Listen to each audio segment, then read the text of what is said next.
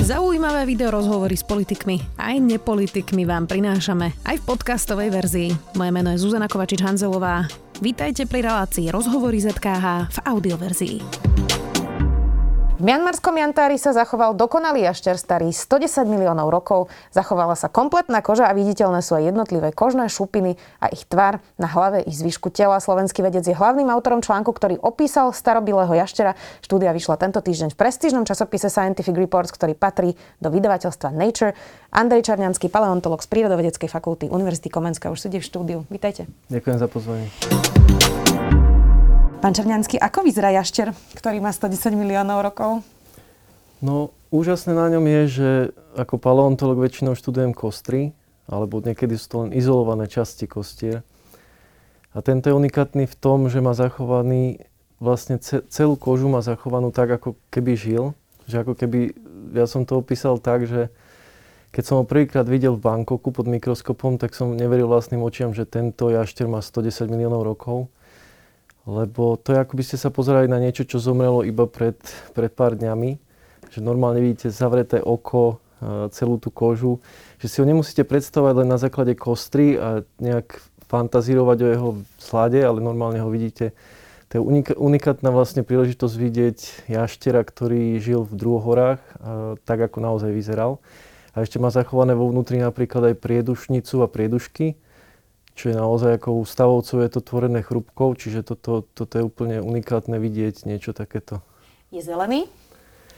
Nie je zelený, on, on vlastne nemá farbu, len my sme to dali, ako keď sme to rekonštruovali v tom CT, tak sme to dali ako zelenou, aby to bolo také ako viacej také prírodnejšie. Uh-huh.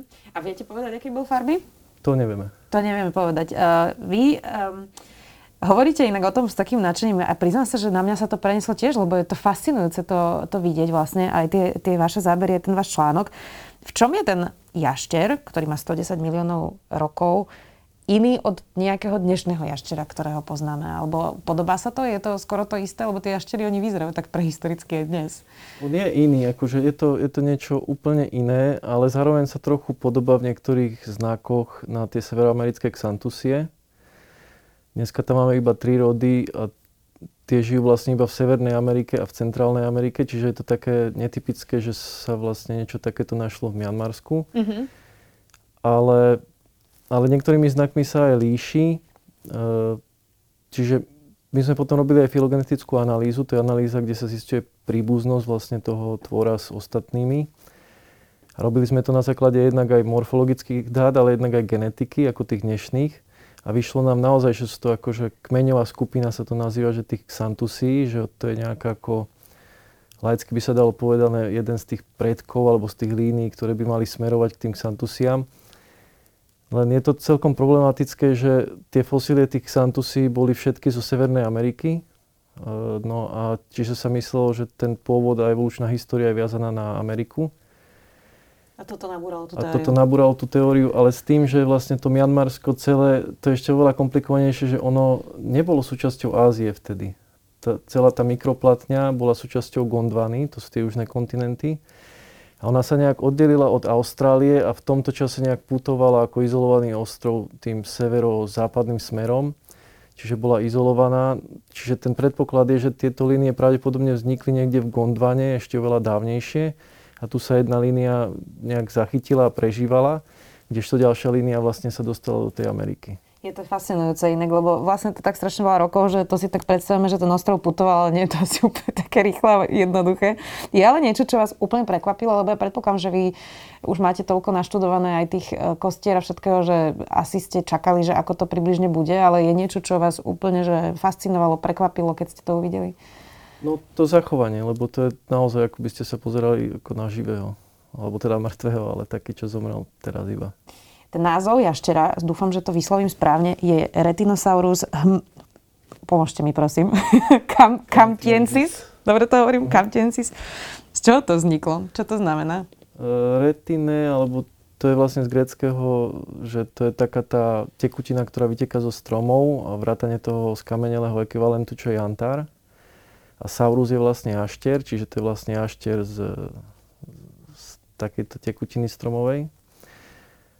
A to Hkamtiensis, to je vlastne podľa lokality Hkamti, čo je na severe Mianmarska. A to je vlastne nová lokalita, lebo tie predtým nálezy, ktoré sme študovali, tak majú nejakých 99 miliónov rokov. Takže tie, tento je ešte vlastne starší od nich. Kde sa vlastne teraz nachádza tento jašter v Jantári? On je vo Švajčiarsku, vlastne v múzeu, ktoré sa nazýva ako Peretti Museum Foundation. Môžem sa to ísť pozrieť aj ja?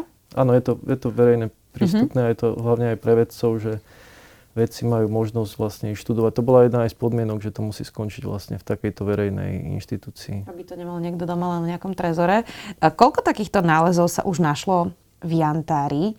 A čím to je, že ten Jantár má také schopnosti, že to naozaj dokáže takto dlho vlastne zakonzervovať tak dobre? No Jantár je vlastne, to je, keď aj idete po lese, tak vidíte tú živicu, ako vytieka napríklad z borovíc a to je prirodzená pásca pre hmyz, pre pavúky, že oni sa tam chytia. A ten, ten, tá, tá živica má tú primárnu úlohu, že chráni ten strom od, od nejakých baktérií, od húb. Čiže on vlastne konzervuje a zakonzervuje tie živočichy, ktoré sa do toho chytia, alebo aj rastliny. A jednak ich aj dehydruje, no a potom ich dokonale, pokiaľ sa to teda skamene na jantár, tak ich dokonale zakonzervuje, ale tých typov jantáru je vlastne viacero, lebo na svete je veľa jantáru z rôznych lokalít rôzneho veku. A napríklad ten klasický baltský jantár, ktorý je typický pre, treba ľudia to možno poznajú zo šperkárstva, tak ten je, ten je hlavne, tie ložiska sú v oblasti Kaliningradu, ale on je oveľa mladší, on je treťohorný a má nejakých 50-40 miliónov rokov. No a tam, pokiaľ sú aj nejaké nálezy jašterov, a sú teda dva v tom jantári, tak nemajú kostru. Oni majú len vlastne obalovú vnútri dutina.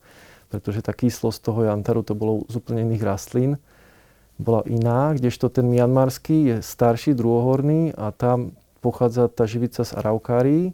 A to sa ukazuje ako ideálne, že vlastne on zakonzervuje aj tú kostru a veľakrát vlastne aj tie, čo sme skúmali predtým, tak majú nejaké zvyšky mekých tkaní.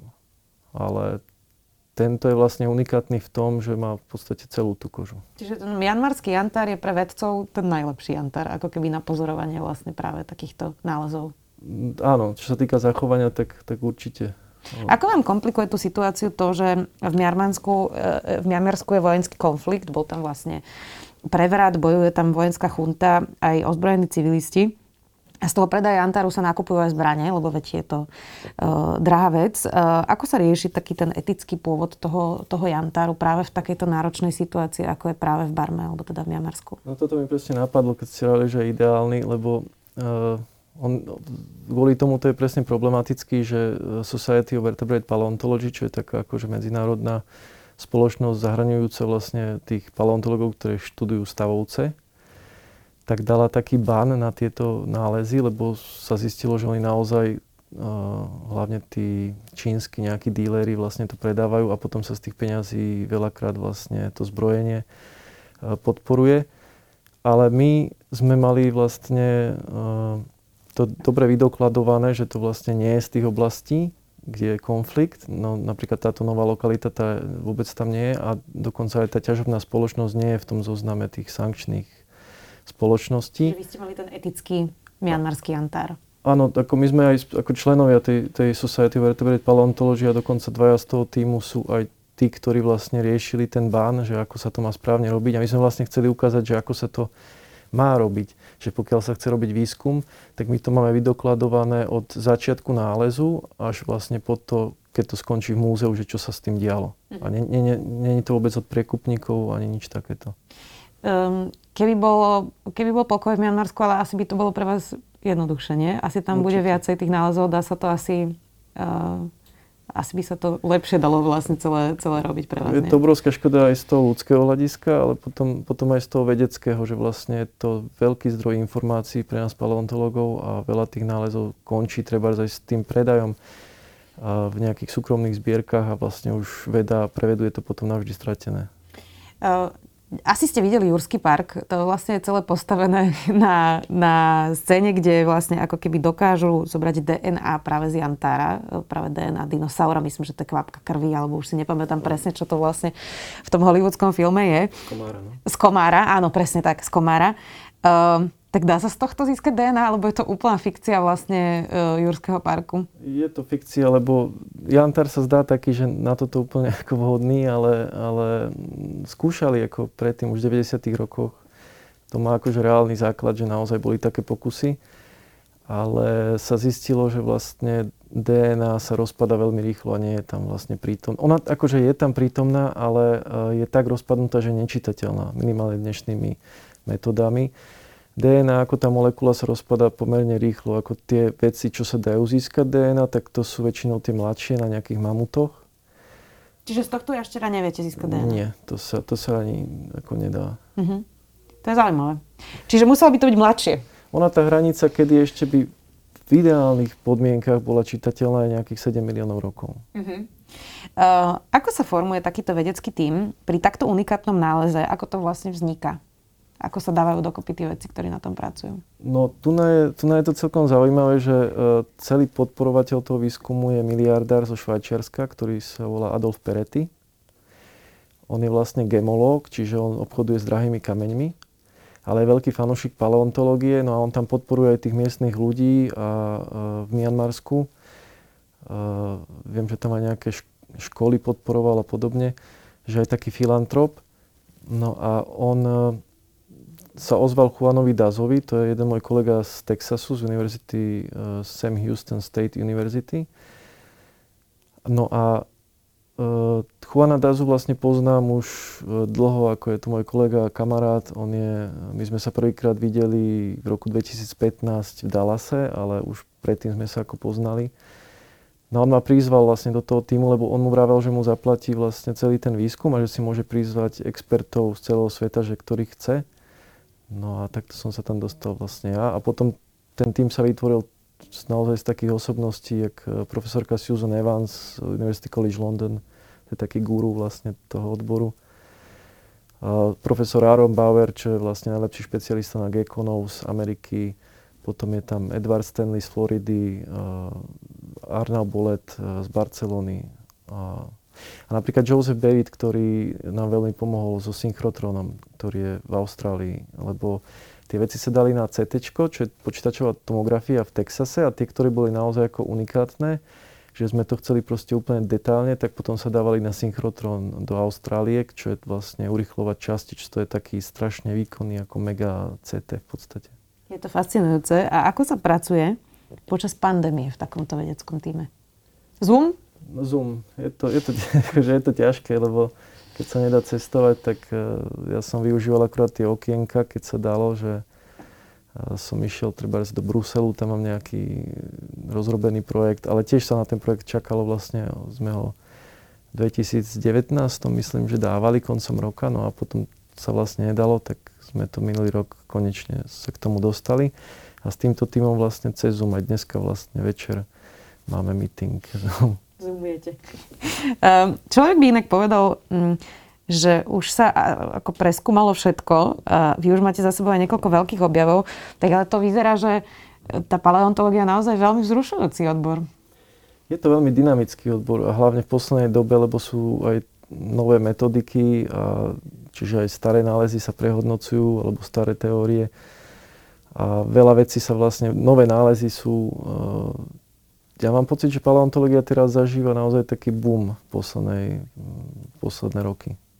Mm, ako sa robí veda na Slovensku pre vás? Vy naozaj máte za sebou veľké veci, nie je to vôbec samozrejme. Mm, ako sa vám pracuje na Slovensku, keď uh, počúvame, v akom stave je veda? Mali sme tu vedcov, ktorí si kupovali pipety po dvoch rokoch za vlastné peniaze. Takže ako sa vám robí veda na Slovensku? Ja som predtým pracoval vlastne v Nemecku ja som bol na Senckenberg Research Institute vo Frankfurte vyše dvoch rokov, potom som bol v Berlíne. A potom sa rozhodol vrátiť na Slovensko v 2016.